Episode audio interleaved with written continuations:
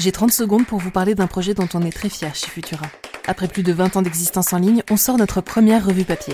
Un bel objet sur les sciences pour comprendre le monde de demain, à découvrir début 2022 et dès à présent sur Ulule. Secrets de la Lune, intelligence artificielle, agriculture et thérapie génique, explorez 4 thématiques à travers des enquêtes, des interviews, des tutos et bien plus encore. Le choix d'un financement collaboratif, c'est la garantie d'une information indépendante et transparente. Alors rejoignez les décodeurs de savoir en allant découvrir le projet dans le lien en description ou directement sur Ulule, le mag Futura. Bonjour à toutes et à tous et bienvenue dans TechPod, la chronique audio de Futura dédiée à l'actualité des technologies et de la mobilité. Je suis Emma Hollen et aujourd'hui on va parler d'exercice physique.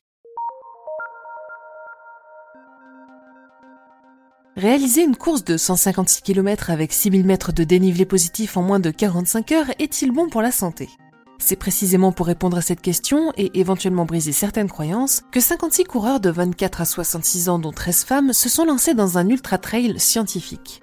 Ces 56 trailers aguerris se sont transformés en rats de labo en plein air pour que 60 chercheurs issus de 16 laboratoires différents puissent étudier et comprendre les mécanismes d'adaptation de l'organisme des coureurs de l'extrême. Il s'agissait également d'en savoir plus sur les répercussions sur la santé d'une course de ce type. Pour ça, tous les 26 km, chaque coureur passait une quarantaine de tests durant 50 minutes. Des questions sur la perception de la fatigue et des douleurs éventuelles sur leur alimentation, mais aussi des examens biologiques poussés avec des prises de sang, une échographie cardiaque en 3D et une écho du tendon d'Achille.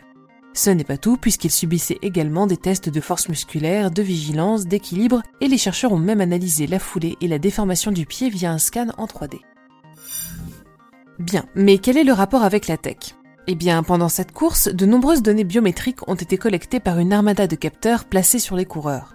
En plus de puces accrochées à leurs chaussures, les trailers portaient un gilet intégrant un capteur de fréquence cardiaque, de respiration et des capteurs de vitesse ascensionnelle et de cadence. Sur le bras, ils portaient un capteur de glycémie identique à celui qu'utilisent les diabétiques, et lors des courtes périodes de repos, leur sommeil était analysé par un capteur collé sur le front. Enfin, ils ont également avalé une gélule capable de révéler leur température centrale et de transmettre les données via Bluetooth. De véritables tours de communication en tenue de sport. Ce test mené hors des murs a été organisé par l'université de Caen-Normandie à l'initiative du chercheur Benoît Mauvieux, spécialiste de l'effort physique et de son impact sur le corps. Il faudra attendre entre 8 et 12 mois pour obtenir des résultats consolidés, mais dès l'issue de la course, les scientifiques ont pu constater un affaiblissement musculaire dans les jambes à partir des premiers kilomètres.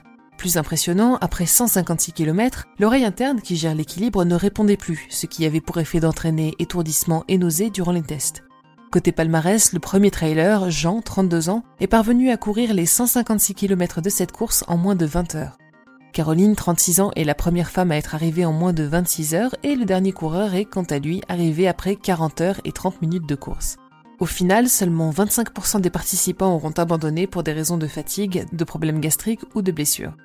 Alors est-ce que cette pratique sportive est bonne pour la santé ? Réponse dans un an avec des résultats qui devraient permettre d'améliorer la préparation, la récupération et donc les performances des futurs coureurs et coureuses.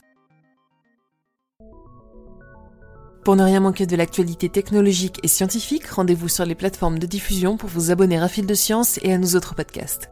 Si l'informatique vous plaît, je vous recommande de vous abonner à Chasseur de Sciences, un podcast immersif sur l'histoire des sciences dans lequel nous avons récemment parlé d'Ada Lovelace, l'inventrice du premier programme informatique au milieu du 19e siècle. Si cet épisode vous a plu, pensez à nous laisser un like et un commentaire sur Tumult, ainsi qu'une note sur vos apps audio préférées. On se retrouve la semaine prochaine pour un nouveau concentré d'actualités technologiques. Bonne semaine à tous.